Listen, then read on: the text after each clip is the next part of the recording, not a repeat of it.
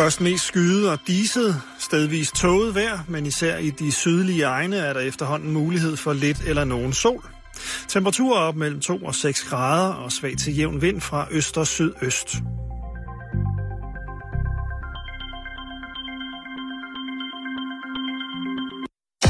Du lytter til Radio 24-7. Danmarks Nyheds- og Debatradio. Hør os live eller on demand på radio247.dk. Velkommen i Bæltestedet med Jan Elhøj og Simon Jul.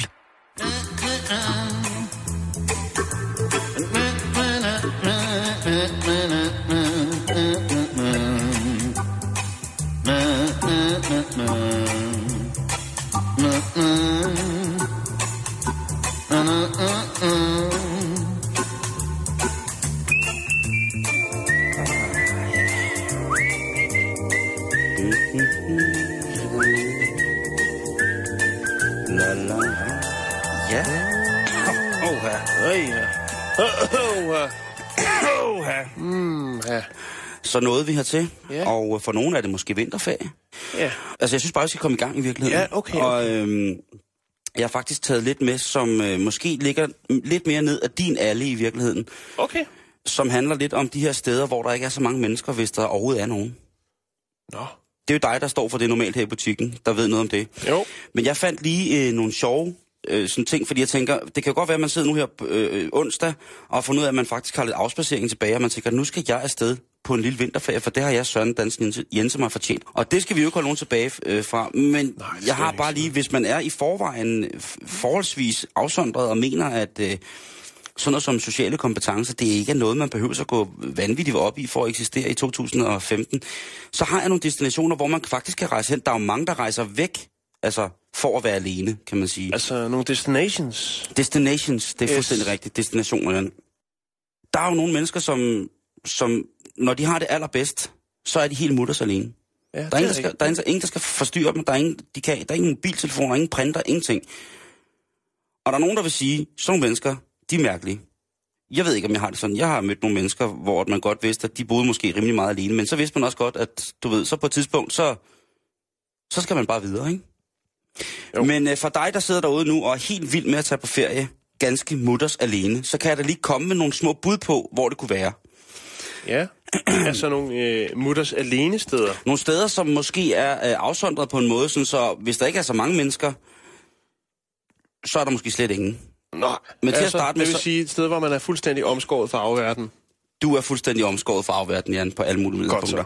Og det første sted, jeg vil foreslå, man skal tage hen, hvis man godt vil være, være lidt sig selv, men stadigvæk måske være sammen med mennesker, som er vant til ligesom bare at være en stor familie, så kan man tage til den by, der hedder Whittier, som ligger i Alaska. Ja. Og det er en by, hvor der bor cirka 200 mennesker i. Og det er der jo egentlig ikke noget odiøst i. Det er der jo mange byer, hvor der bare bor 200 mennesker i, og så er det faktisk en fin by, ikke?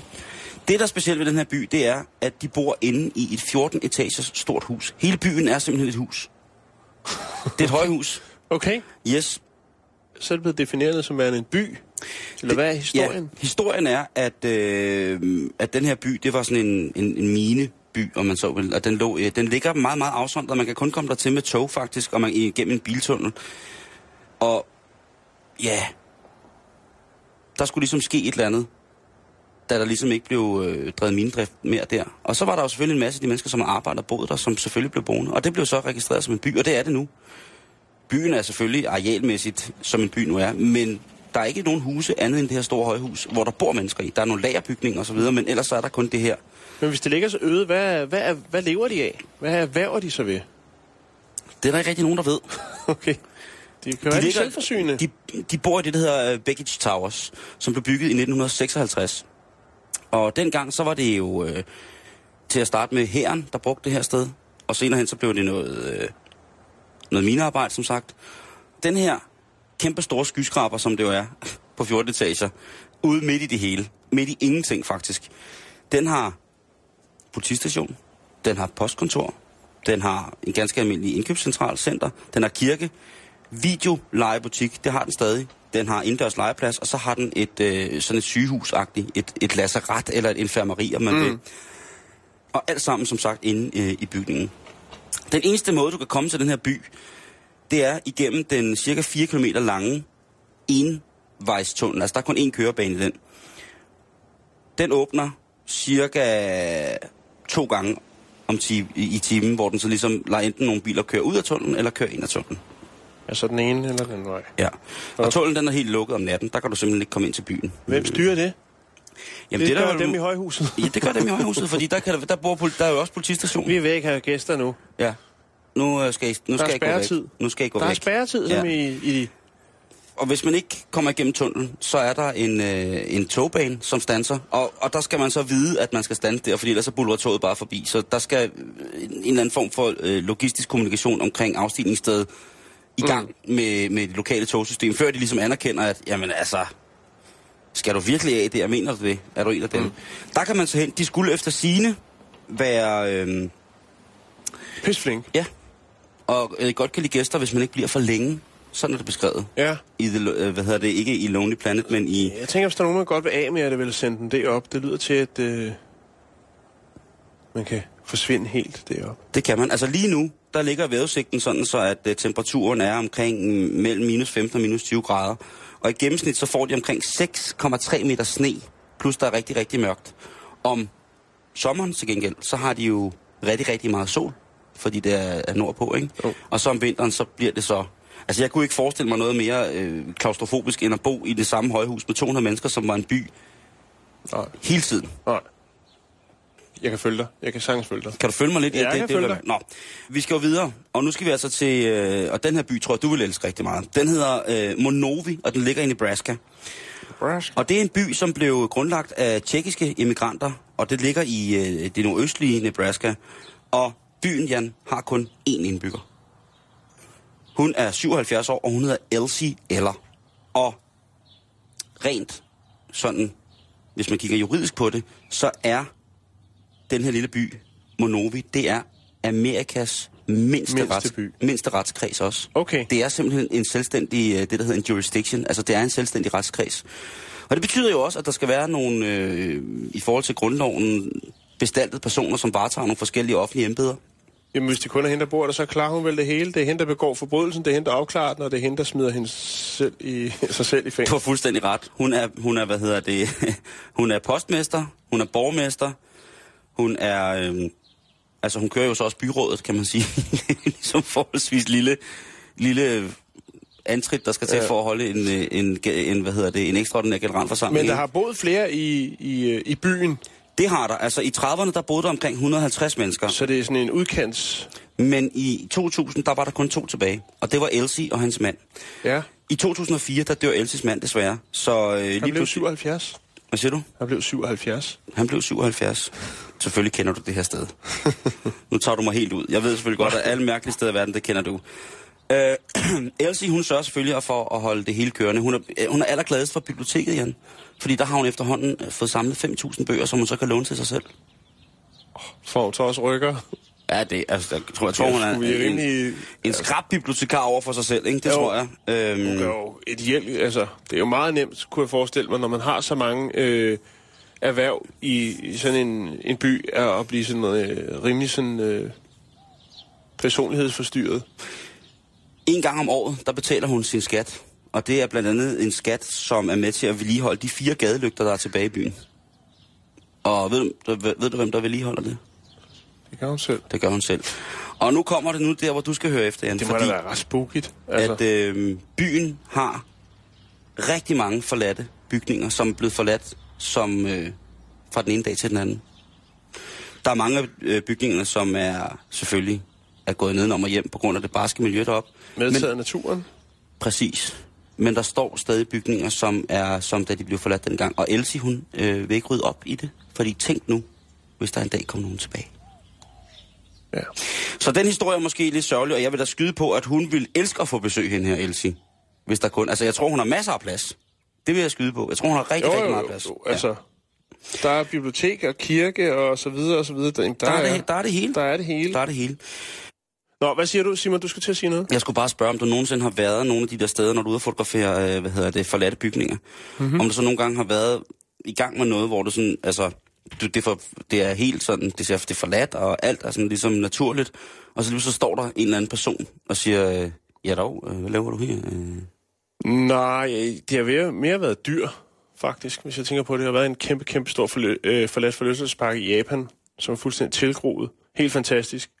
Den ligger i øh, en by, hvor man har mange rådyr, og de er også i forlystelsesparken. Det vil sige, at jeg kommer så hoppende over et hegn ind til sådan en kæmpe stor rutsjebane, og så øh, står der altså et stykke råvild derinde, som bare tænker, fanden er det? Og så stikker den ellers bare øh, i fuld fire spring afsted. Den kigger på mig, jeg kigger på den og tænker, hvad laver den her? Og den tænker, hvad, er det? øh, det var virkelig, virkelig mærkeligt. Det var fuldstændig stille. Og så Ej. kunne jeg høre den, den, øh, den pløje afsted. Jeg har ikke rigtig været...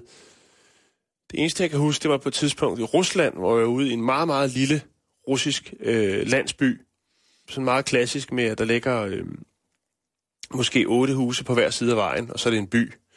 Øh, og så er der så i, et af husene, nogle af dem de står tomme, og så er der et af husene, som er det, det sidste på venstre side. Der er jo vinduerne rullet, eller hedder gardinerne rullet ned foran vinduerne, øh, og vi er der sådan der ved middagstid. Øh, så holder der en, en, en, en russisk ældre bil ude foran, og så bliver der bare braget det sindssygste dødstekno ud inden for det der træhus. Altså langt, langt ude på landet. Og øh, Morten, som jeg rejste med, vi snakker om, det kunne med være vildt at prøve at gå hen og banke på og se, hvad for en trolderik, der ville komme ud derfra. Gjorde I det? Nej, det tror vi ikke. Sindssygt, mand. Ej, Men altså, der er nogle folk, der, der nyder.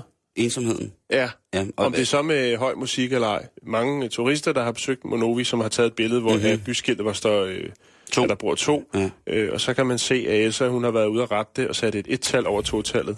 Så egentlig måske opfordre til at selvfølgelig at fare med lempe, men at besøge de steder, hvor der ikke er så mange mennesker. Jo. Det kan de måske både dem og du have godt af. Det tror jeg, jeg skal tænke over næste gang, jeg skal på ferie, Jan. Jo. Ej, den der forlystelsespark, den er sindssyg i Japan. Du kan gå ind, øh, hvis vi endelig skal øh, være skamløse og sige noget, så kan du gå ind og se øh, Jans øh, ting øh, på, hvad er den, jeres hjemmeside hedder med det der forladte ned.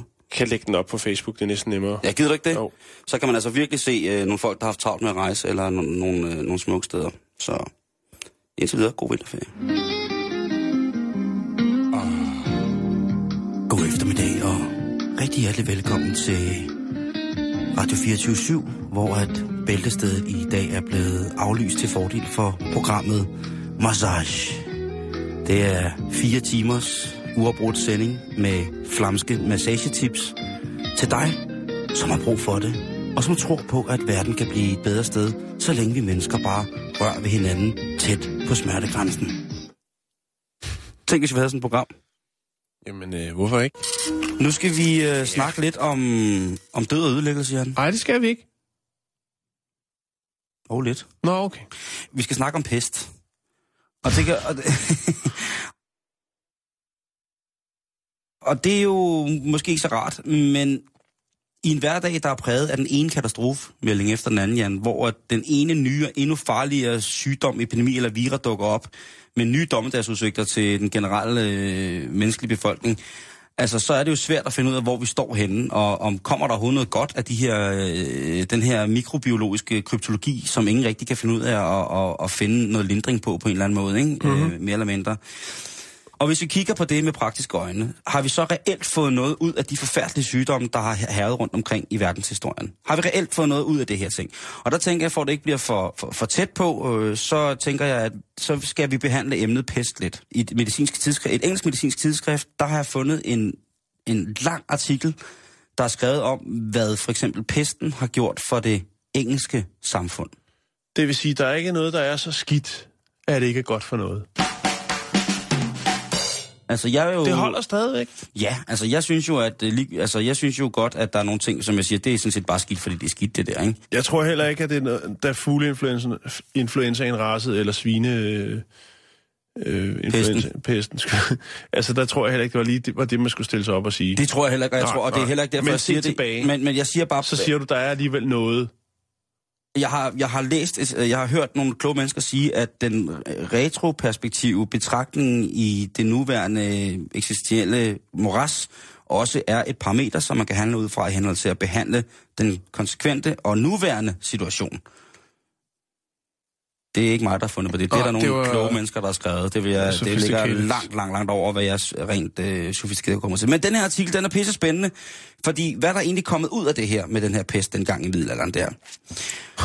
En af de ting, som der kom ud af det, det var for eksempel, at, at parfume fik et stort, stort, stort, stort, stort... Øh, Comeback? Ja, nej, eller fremtog. Ja, fremtog. Fordi det jo, altså i middelalderen jo måske ikke for så vidt var, var det, folk brugte mest af i duftevand, vel? Og faktisk så var lægerne på det tidspunkt allerede lidt på vej til at forstå, hvad det her det egentlig handlede om. Fordi at de mente jo tit og ofte, at det her det blev overført via luften, men at det var en, ja, at det var lugten, altså at man kunne lugte den her pest, når den kom snigende så rent luftvejsmæssigt, eller når den kom snigende, ikke? Og der mente de så, at hvis man rensede luften via dejlige dufte, så ville den simpelthen ikke kunne gennemtrænge, altså virusen øh, via luftvej ville simpelthen ikke kunne gennemtrænge det, og ville falde til jorden, og der ville så var ens helliggrav velforvaret. En af de ting, som man blandt andet lavede øh, i de her øh, aromatiske blander for at bekæmpe den her onde fyrpest, jamen altså, det var blandt andet, øh, man havde appelsinolier og nellikeolier, Ja. som man simpelthen smurt og gned sig i. Så kunne man jo gå rundt og lugte som juleaften hele tiden øh, under pesten. Derudover så havde man også for dem, som ligesom var rige, det bedre borgerskab, som man kalder det, i 1300-tallet, jamen, de kunne gå med det, der hed ravæblet. Og det kunne jo for så vidt godt... Ja, det kunne jo godt have været et synonym, som vi havde fundet på for noget helt andet, men det her, det var i bogstaveligste forstand en, øh, et, et stykke rav, som der var blevet boret et hul i, og så var det blevet samlet. Og i det, så kunne man altså, øh, hvad hedder det, have for eksempel øh, noget musk, eller man kunne have noget øh, kamfer eller rosenvand, og så gik man med det rundt omkring halsen. Og hvis man så gik med det omkring halsen, ja, så var det jo altså som en form for kraftfelt omkring en ifølge læger, når de lærte, således at øh, den, den onde pest ikke kunne trænge ind til en. Så der har lugtet øh, meget specielt, tror jeg, nogle steder, der i, i, i 1300-tallets øh, England. Og Så kunne man synes jeg- ikke lugte den sorte død. Lige præcis. Og hvis man ikke kunne lugte den, så var den der ikke. Mm. Der var jo altid en eller anden form for fysisk gørelse af tingene. Det, der ikke var fysisk gørelse, det henlagde man jo så til, til, til guddommelige kræfter eller indgribende, ikke? Altså, tænk at gå rundt med ravæblet, ikke? Altså, så, så, så parfumen, øh, den blev altså almen kendt i alle samfundslag på rigtig mange punkter i England, på grund af netop det her med, med pesten. Man gik jo også øh, rundt med alkohol blandet med, med hvad hedder det, blomsterkoncentrater. For eksempel det, der hedder Eau de la Reine de Henri, som uh-huh. jo betyder dronningen af Ungarns vand, altså meget duftende vand, ikke? Det der med Eau de la Reine, eller Ring, eller hvad det hedder, jamen det kunne jo også godt være, og det mener mange, at det er, at det er forløberen for det, vi i dag øh, kender som toiletvand, eller Eau de Cologne, øh, vandet fra Cologne, ikke? Så parfumen, den kommer altså ud af pesten. Det kan jeg jo tænke på, hver gang du gnider dig i et eller andet duftvand. At, øh, jamen altså, hvis du har levet i 1300-tallet, hvis England fyldt med pest, så dufter du godt, og du får ikke pest. Problemet var jo, at det var jo ikke sådan, det hang sammen, kan man sige. En anden ting, som der kom ud af det her med, med pest, det var hospitalerne. Før pesten den traf, så i de middelalderlige England, så var hospitaler altså ikke sådan noget, ligesom vi kender det i dag overhovedet. Vel, der var det noget med, nærmest man kom hen, og så lod man folk dø. Fordi det var sådan, når der ikke var mere at gøre, så kom de derhen. Mm. Så var det jo tit, at øh, lægerne, eller de lærte, de var der selvfølgelig som, som en form for, for fagmæssige kompetencer, men mest af alt så var hotellet, eller hospitalerne jo også øh, meget inficeret af, af kristendom på det her tidspunkt. Ikke? Mm-hmm. Og religion, så det vil sige, at det var tit præster, munke eller nonner, som varetog de syge, og ligesom skulle sørge for, at de kom videre. Det var jo rigtig, rigtig fint, at, at de var der, men da, da de her ting så rammer, da pesten så rammer, så, så rammer det jo så hårdt, så at altså, adelige præster, ypperste præster, sovnemænd, alt, tiggere, de lå jo i en stor bunker døde. Den, den, den, kan, den kunne jo ikke kende forskel på noget pesten, vel? Så den, den slog bare helt lortet ihjel. Og så blev man jo altså nødt til på en eller anden måde at sige, jamen det kan godt være, når man har pest, at der, man kommer ind på det her såkaldte hospital i citationstegn og får foretaget et- en forbøn imod, øh, imod den nærstående død og sådan ting og sager. men lige nu kan vi altså ikke sige, at det her det er en øh, noget, som, som kun er skabt af Gud, fordi det rammer jo også Guds tjenere. Så man blev nødt til at revurdere, hvordan man på en eller anden måde fik tøjlet det her galopperende vanvid, som pesten, øh, pesten var. Og, men man blev nødt til at lægge om på hospitalerne, fordi det væltede jo ind med mennesker med, med sorte byller og mm. øh, symptomer, som jo ligesom var fuldstændig klart tegn på, at lige om lidt, så er du altså færdig, kammerat. Øh, så i stedet for at være et, bare et hospice, hvor folk kommer hen og dør, kan man sige, øh, så kunne myndighederne godt se, at de bliver nødt til at få en lille smule logistik op at køre. Så sådan noget som karantænestuer, sådan noget som at sørge for, at man ikke har det samme tøj på, når man er i inde og operere med de pestsyge, og så går videre ind til børneafdelingen. Sådan nogle Altså ting. få sat det lidt i system. Lige præcis. Mm. Og det var øh, en af de ting, som øh, den her kæmpestore epidemi var, var med til at gøre. Simpelthen at sørge for, at der var mere kvalificeret personale, som ligesom kunne varetage og se, hvad der foregik, øh, end at der bare var munker og nonner. Ikke at de ikke også kunne klare det, fordi de var jo sikkert pissegode, blandt andet til naturmedicin og sådan nogle ting, og, sager, og så selvfølgelig for, til, til at bede for, for menneskerne. Og lige pludselig så fandt man jo så også ud af, jamen prøv at høre, hvis man har rørt ved det her, så rører man noget andet, og så rører man noget tredje, jamen så kan mm. både det andet og det tredje også godt blive kontamineret. Så det, ad, ad, ad, ad, vi bliver nødt til at, ligesom at holde det der på et eller andet plan, hvor vi kan prøve at, at, at udstykke det her. Og, og, og det blev gjort simpelthen med, at man øh, jo, det var meget produktomkostningsrigt det her, fordi at mm. man jo, jo brændte de her mennesker. Det fandt man dog ud af, at jamen, altså, ved at brænde det her, så kan vi altså komme rigtig langt med at, at i hvert fald øh, udslette de her øh, kontaminerede stykker kød, som der så ligger, når man er død. Ikke? Jo.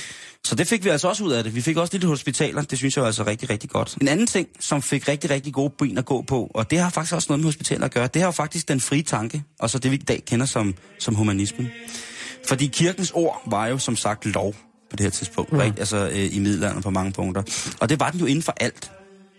Altså forebyggende bøn- bønder imod sygdom og dårligdom, det har vi jo lige snakket om. Guds straf, når det ramte, og alt derimellem, ikke? Det kunne alt sammen ligesom henføres til, at det havde noget med, med, med Gud at gøre. Men som sagt, så, så kender, altså pesten er ligeglad. Den tager helt, den tager ravl og krat. Den, den, den, den skal man ikke fuck med. Og i England, der begynder en, en vis øh, i John Wycliffe at rasle en lille smule med, med, med hvad hedder det, med, med sablerne.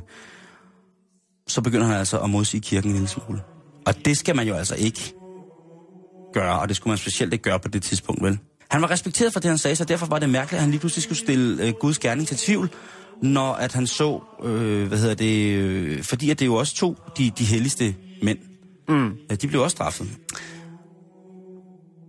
Han var sågar ude og kritisere paven Det er farligt. i 1300-tallet, ikke? Mm. Den, den er tung.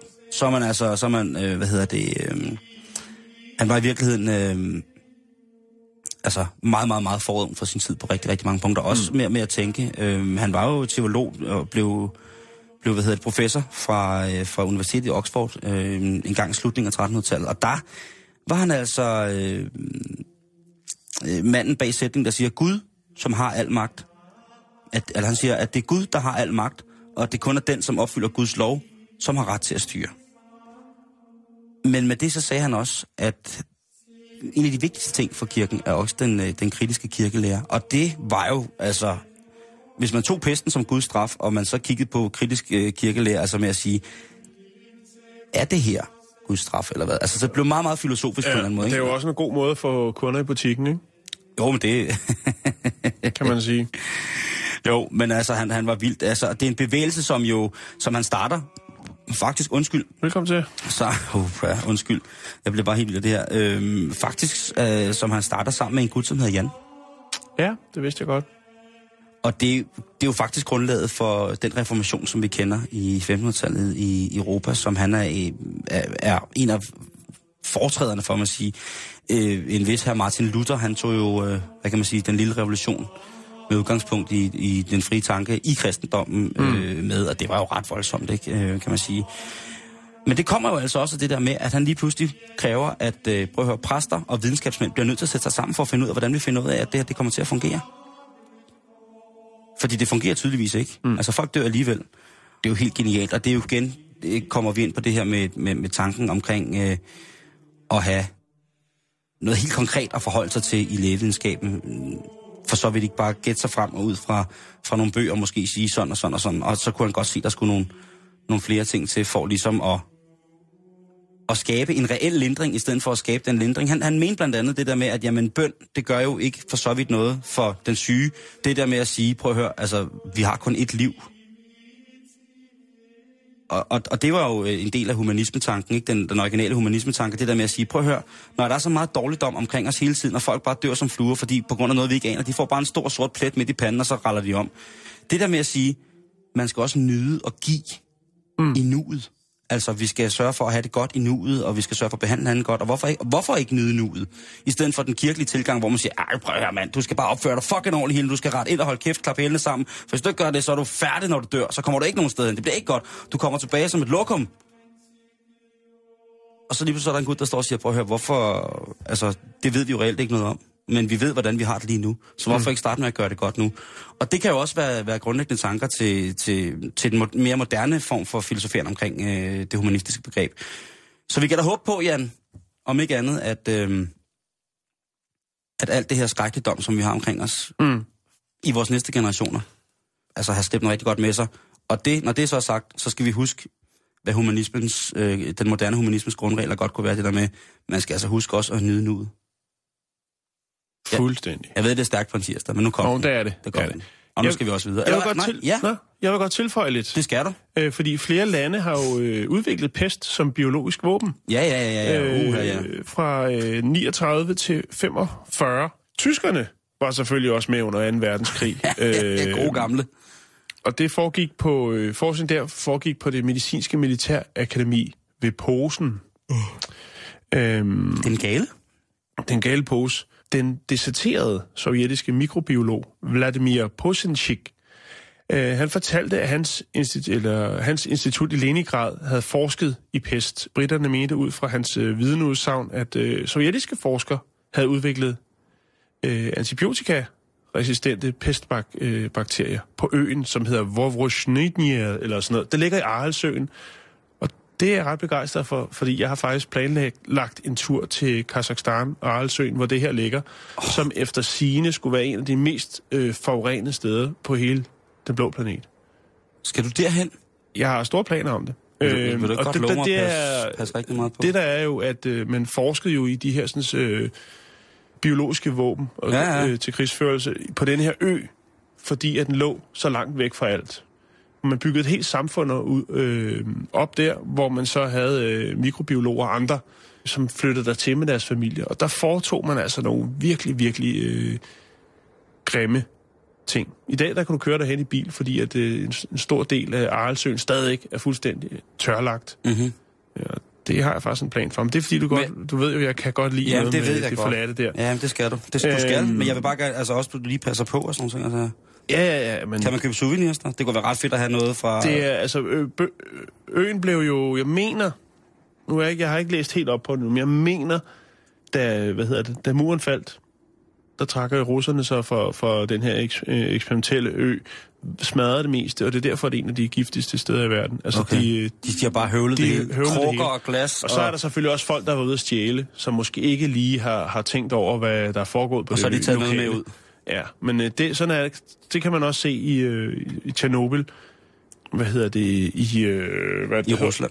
Ja, I Ukraine. I, øh, i Ukraine. Ja. Der er der også øh, folk, som ulovligt er trængt ind på området og har stjålet gamle radiatorer, for eksempel i de her beboelsesejendomme. Ja. Ja. Jeg tror ikke engang, de behøver at sætte de radiatorer til. De skal nok give en anden form for, De gør både lys og varme. for stråling. Nå, ikke mere pest for nu. Ja,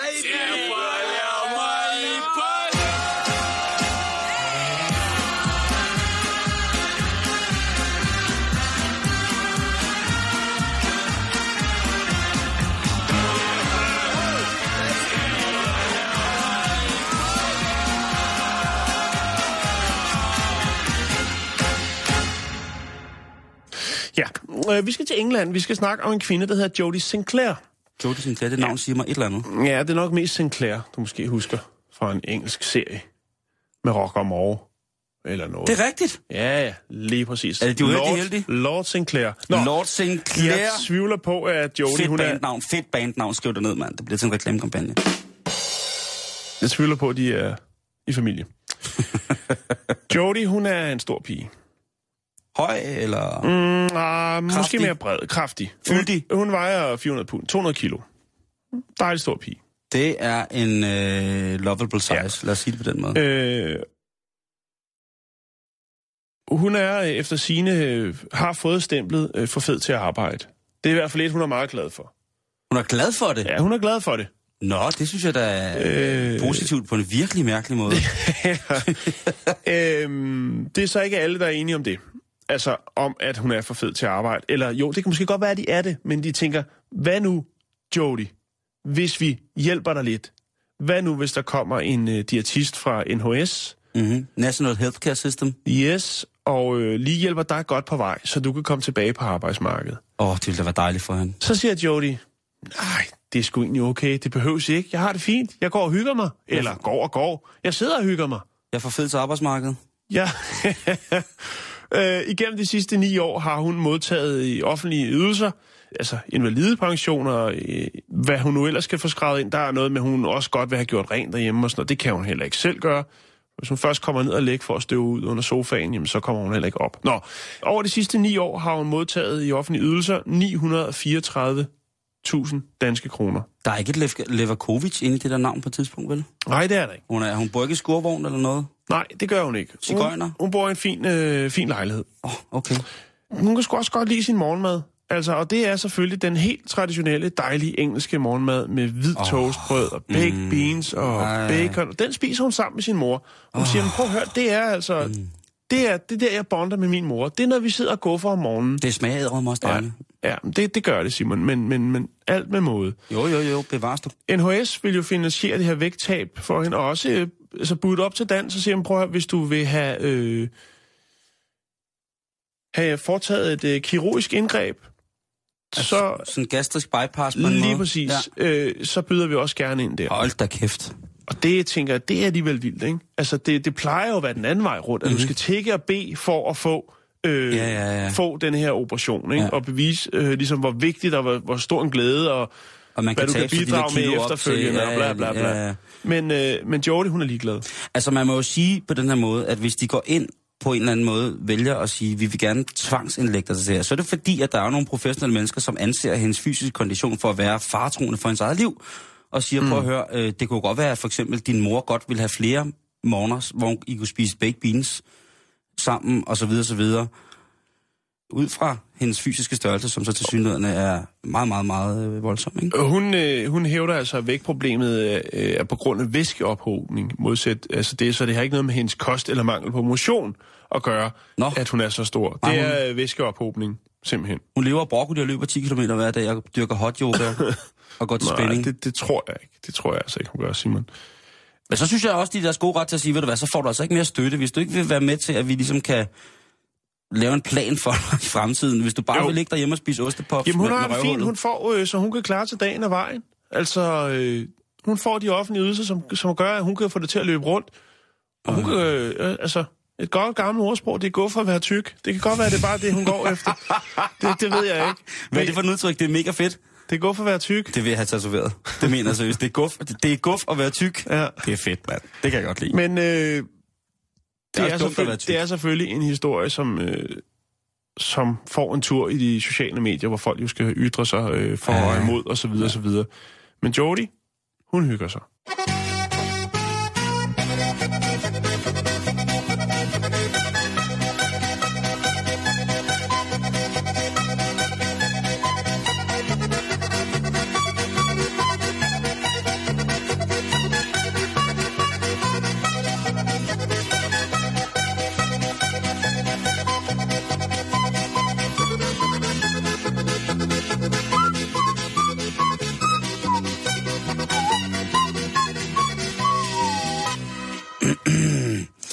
Dejligt med lidt østrisk musik.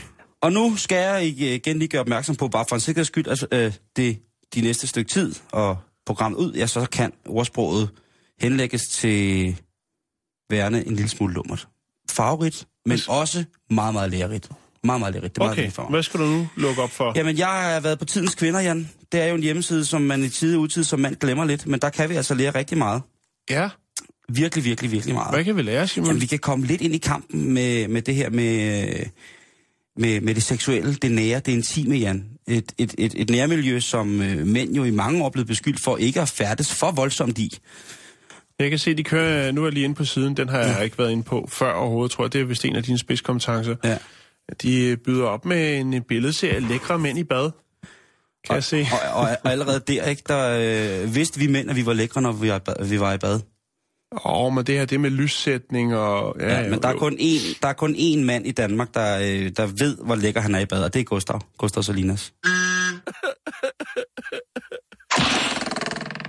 Han ved, hvor lækker han er i bad. Øh, okay. Ham og så Lovestick, der spiller trommer i Lucas Graham. Det har jeg fået at vide. Okay, men hvis du har fået det at vide, så er det sikkert rigtigt. Ja, ikke også? Jo, jo, jo, jo, jo. Men altså, de har en, øh, en, en guide her, der hedder Tænd ham på 12 måder, Jan. Nå, okay, ja. Så skal vi jo til at... Ja. Så skal jeg lige have bladet op på, på bloggen her og sidde i forruden, og så være klar til at... Det tror jeg også, du bliver nødt til lige at gøre, fordi at øh, nu... Øh, Så det er en sex-guide? det er til en en, forspilsguide? en, en guide til, hvordan kvinderne de kan, de kan tænde mænd. Ja. Og øh, Nej, det bliver skrækkeligt det her. Nå, ja, det gør det, men også fordi jeg vidste slet ikke, at jeg skulle tænde på sådan nogle ting. Nej, men det ved du nu. Ja, og det, øh, nu, nu ved I det også lige om lidt, kære medbrødre. Åh. Oh. Hej, fyren. Ja, det er mig. Fyren i den anden ende. Nu kan jeg satan godt fortælle dig, at du skal til at lytte efter, ikke? ja, selvfølgelig må du drikke champagne imens, kælling. Hvad har du ellers troet? Nej, spøj til side, baby. Nu brækker jeg det ned, hvordan at du rigtig tænder en mand. Yes. Altså, øh, så det kan man sige, når man har læst en artikel som kvinde, og så går i byen. Hvis man ryger ned på Daisy, eller hvad man nu ryger på, et Ja, værtshus, ja, så bodegaen, kan man sige, hvad, hvad siger du til, at jeg, du tager med mig hjem, og så tænder, tænder jeg dig på 12 forskellige måder? Ja. Ja, tak. Ja. Det vil jeg gerne, det kunne være spændende. Men man er også nødt til at lige at slukke, og så tænde igen, ikke? Ellers så tænder det jo ikke, eller tæller det jo ikke rigtigt. Øh, det ved jeg ikke. Du må bare gerne tage mig med hjem og tænde mig på 12 måder. Det kunne jeg rigtig godt lide. Hvad er den første, Simon? Nu, ja, Læs kontaktannoncer på nettet. Det er lidt ligesom erotiske bøger, men det er online. Nemt og hurtigt at læse. Her har vi kvinder, der søger mænd, og mænd, som søger kvinder, i alle grader og på alle niveauer. Det er helt op til dig, hvad du har det godt med at tænde på. Oplev øget lyst, når du læser de små erotiske notitser. Eller Som læs dem højt for din partner til fælles fornøjelse. hvad så, hvis man kun vil jeg sige, ja, der vil jeg så sige, jeg tror ikke, at øh, de kontaktannoncer, jeg har læst, der er ikke noget, selvom der kom en meget, meget lækker dame ind og læste op for mig, så tror jeg simpelthen ikke, jeg vil tænde på det. Det må jeg indrømme. Nej, jeg er Så, så, så kommer vi til noget, noget, som er lidt anderledes. Det er øh, et, et punkt, der hedder gå i bad med en hvid t-shirt. Ja, Hvis du har lyst til at prøve der at kan man jo følge... tage en af sine kærestes, hvis de alligevel skal vaskes jo. Jo. Øh, men alligevel sexet. Nu læser jeg citerer. Så Ja, kan du tænde din partner max ved at gå i bad med en hvid t-shirt eller stropbluse. Det vil pige ham som bare pokker. Husk dog at fjerne BH'en inden. Jeg, jeg synes, der mangler en sætning her. Og Ja. det er, at hun skal huske at vise sig for sin kæreste i den våde t-shirt. Jeg tror ikke bare, Det er at... ikke fedt, hvis den bare ligger på gulvet, når han skal ud og tømme ryggen. Men så jeg- ligger sådan en våd t-shirt, så ved han, der har været gang i alle mulige fræk, som han slet ikke har været en Lige præcis. Og det er også det der med, at hvis, hvis ens kæreste sådan kigger fræk på en og siger, skat, jeg går lige i bad i din hvide t-shirt, og så lukker døren og går i bad med en hvid t-shirt, så tænker man, det er mærkeligt. af. Ja, Det er det, bliver noget- ret dyrt i vand, hvis vi skal vaske alt vores tøj på den måde. Lige præcis. Hvad, hvad er det for noget? Og, ja. og, og, og så smider hun BH'en sådan lidt ud af døren, ikke? Og tænker Ja. man, du kan da godt tage den der med, hvis du alligevel skal vaske tøj. Jo, Altså, der, de mangler lige at skrive, at, at hun skal jo lukke manden ind Ja. på lokummet, Jo. mens hun bader i hvid t-shirt, ikke? Hun skal skrue helt op for det her stykke musik. Åh oh, ja, åh oh, ja, og så skal hun altså sige, at nu bader jeg en hvid t-shirt, ikke? ja. Det, det er lidt det. Så er der en anden en, er der også, hedder her. Så skal hun jo være lidt snu, ikke? Og sige, skat, kan du ikke lige komme ud og finde saben til mig? Ja, det kunne også være godt. Og så sige, øj, du har taget min hvide t-shirt på, og den er Ja. helt våd, så jeg kan se din bare benutter. er det okay, hvis jeg lige tager et billede til Facebook? Nå, nej, Selfie. det må jeg ikke. Nej. Så bliver, det, så bliver jeg bandlyst. Øh, her er der også et punkt, som jeg ikke så komme, men som jeg da skal tænke over. Det hedder perlehalskæde med creme. øh, det står er det noget, man kører ned hos bæren, eller hvad? det er det. Det er øh, glidecreme og perlehalskæder er en fantastisk kombination. Perlerne skal være smurt ind i en tilpas mængde glidecreme, og så kan du bruge den til at give ham et ekstraordinært håndjob. Hvis han synes, det er fantastisk, så kan det være, at I skal tage det næste skridt og bestille lidt sexlegetøj, som kan gøre det ekstra sjovt. Okay, Okay. så man tager den perlekæde, man har fået sine børn, som de har lavet nede i børnehaven, og så smører man ned i glidecreme, og så... Lige præcis. Og øh, jeg, jeg ved ikke, jeg, altså jeg går ud fra, at det skal være en perlekæde med runde perler, øh, helst naturperler selvfølgelig, ikke? og så... Øh, Så det går ikke med dem til perleplader. Så det, det, det er jo bare ikke. som eller, knupper jo. Eller hvis altså. man har købt en festivalkæde med Thors hammer og, øh, og, og, hvad hedder det, et mindre solsystem med plan- planeter med, hvad hedder det, ringe omkring og sådan nogle ting, altså søm, skruer og stjerner, så tvivler jeg på, at ligegyldigt hvor meget glidecreme du kommer på, hvis du sætter den ned over javertus og begynder at rive frem og tilbage, så tror jeg, man skal være i en helt anden stemning og på et andet stadie, før man ligesom fornemmer, at det her, det er rigtig godt, det er rigtig godt. Ja. Ikke? Og så lige efter, Ja. man har Øh. nået klimaks, så kan man gå på nettet og bestille noget mere sexlegetøj. Det lidt- Det, for, nu, det bliver ved at vildere, her, Jan. Send ham et billede af din mund. Ja, Yes. altså øh, øh, dogface.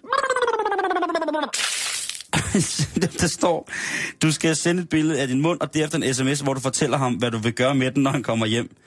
Hvis du vil frække lejen lidt op, så behøver det bestemt ikke at holde dig til munden. En hver kropslig del, du lyster, vil fungere. Ja. Så sender man et billede af sin knyst på sin højre fod og siger, når du kommer hjem, så Så skal, skal du, det her slikkes. så skal, den her, så skal den her files.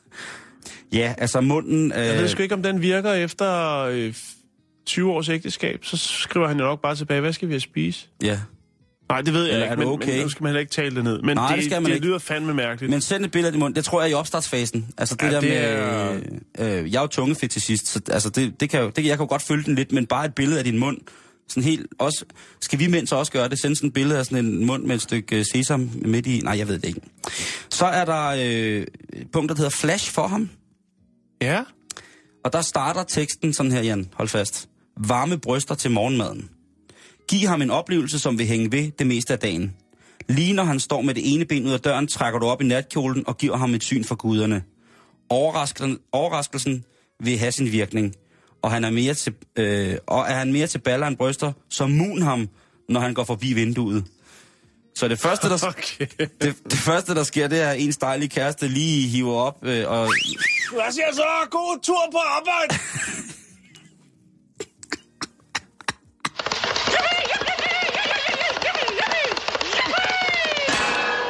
Eller sådan en helt fedtet røvballaftryk, men du sidder derude i bilen og ved at starte og skal bare gå ud, så ser du øh, bare... Det øh, sidste, man ser, det er bare en tamponsnor, og så et par kæmpe store kinder, der står flag op på termoruden.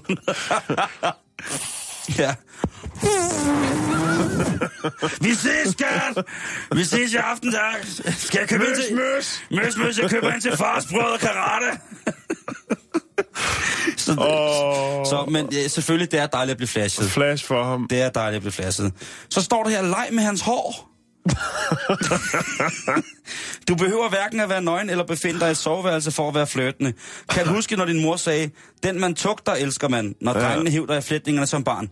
Det er fandme irriterende, hvis man står og laver farsbrød, ikke? og så står en og roder i håret. Først har man fået lov til at se øh, hele møllen i fri Personkenderne. og bagefter så bliver du revet i håret. Jeg synes, det er ikke... hår. Ja.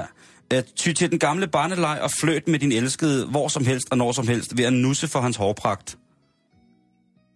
Der er jo så en faldgruppe, kan man sige. Der er, Der er men, nogen, der kører med... Men Jan, derfor er det jo godt, at vi det, netop i dette program har bragt historien om, at øh, ja. der nu bliver groet stamceller, eller hår ud fra stamcelledyrkning. Ja, jo, jo, men det, der, så jo. Først Godt. et gavekort til det, og så...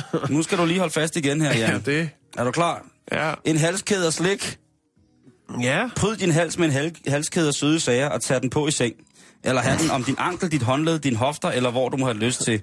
At han bider den, øh, eller hvor du har lyst til, at han bider i den igen og igen. Dyrk legesygheden og lad ham guffe, sig, guffe løs af dig. Lad vingummier passere fra hans mund ind i din, og lad ham til sidst slikke dig helt rent for sukkerklister. Hvad nu, hvis man godt kan lide lakridspiber? Jo, en helt plade Toblerone.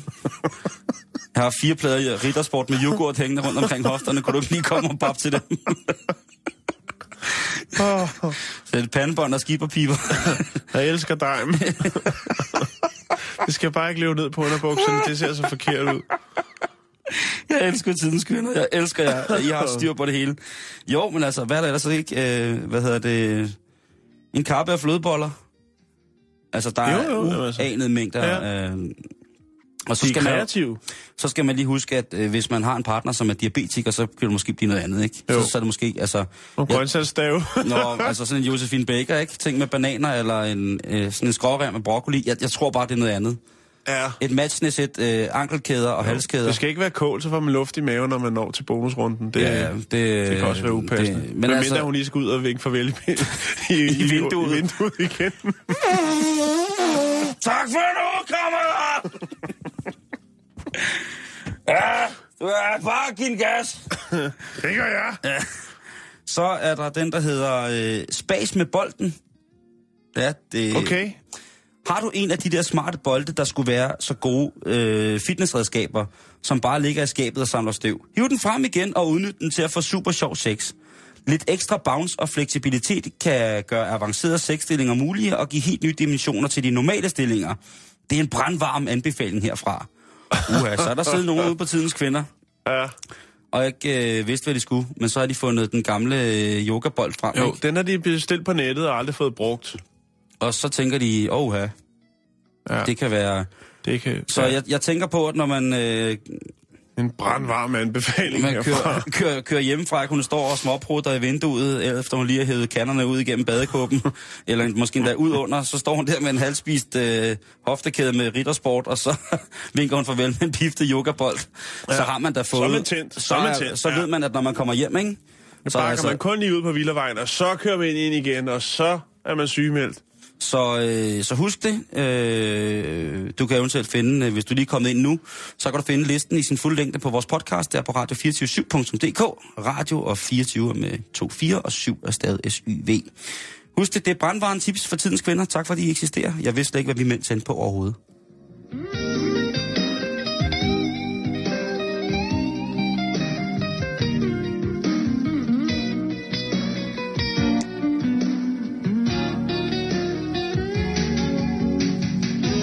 Jeg bliver nødt til at stoppe, Jan, fordi der er faktisk flere råd jo.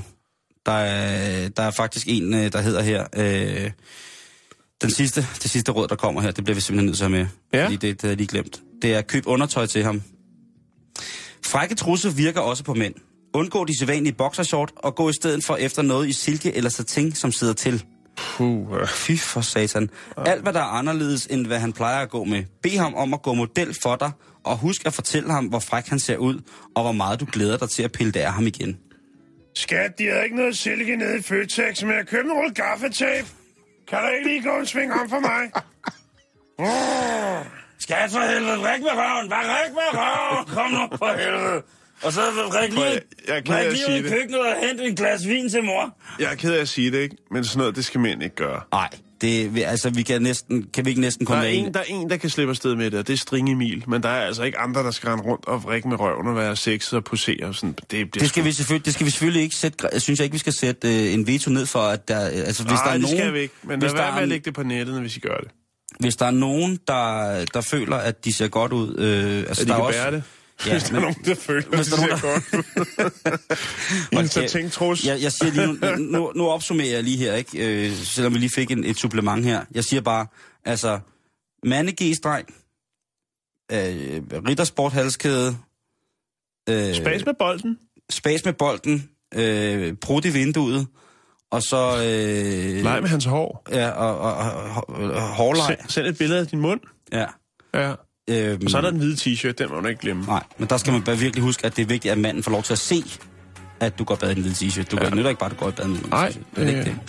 Du har ret. Og så tror jeg altså også, at vi er ude af den her nu. Ja, det er vi. Nu tror jeg, nu er puha, nu skal vi videre.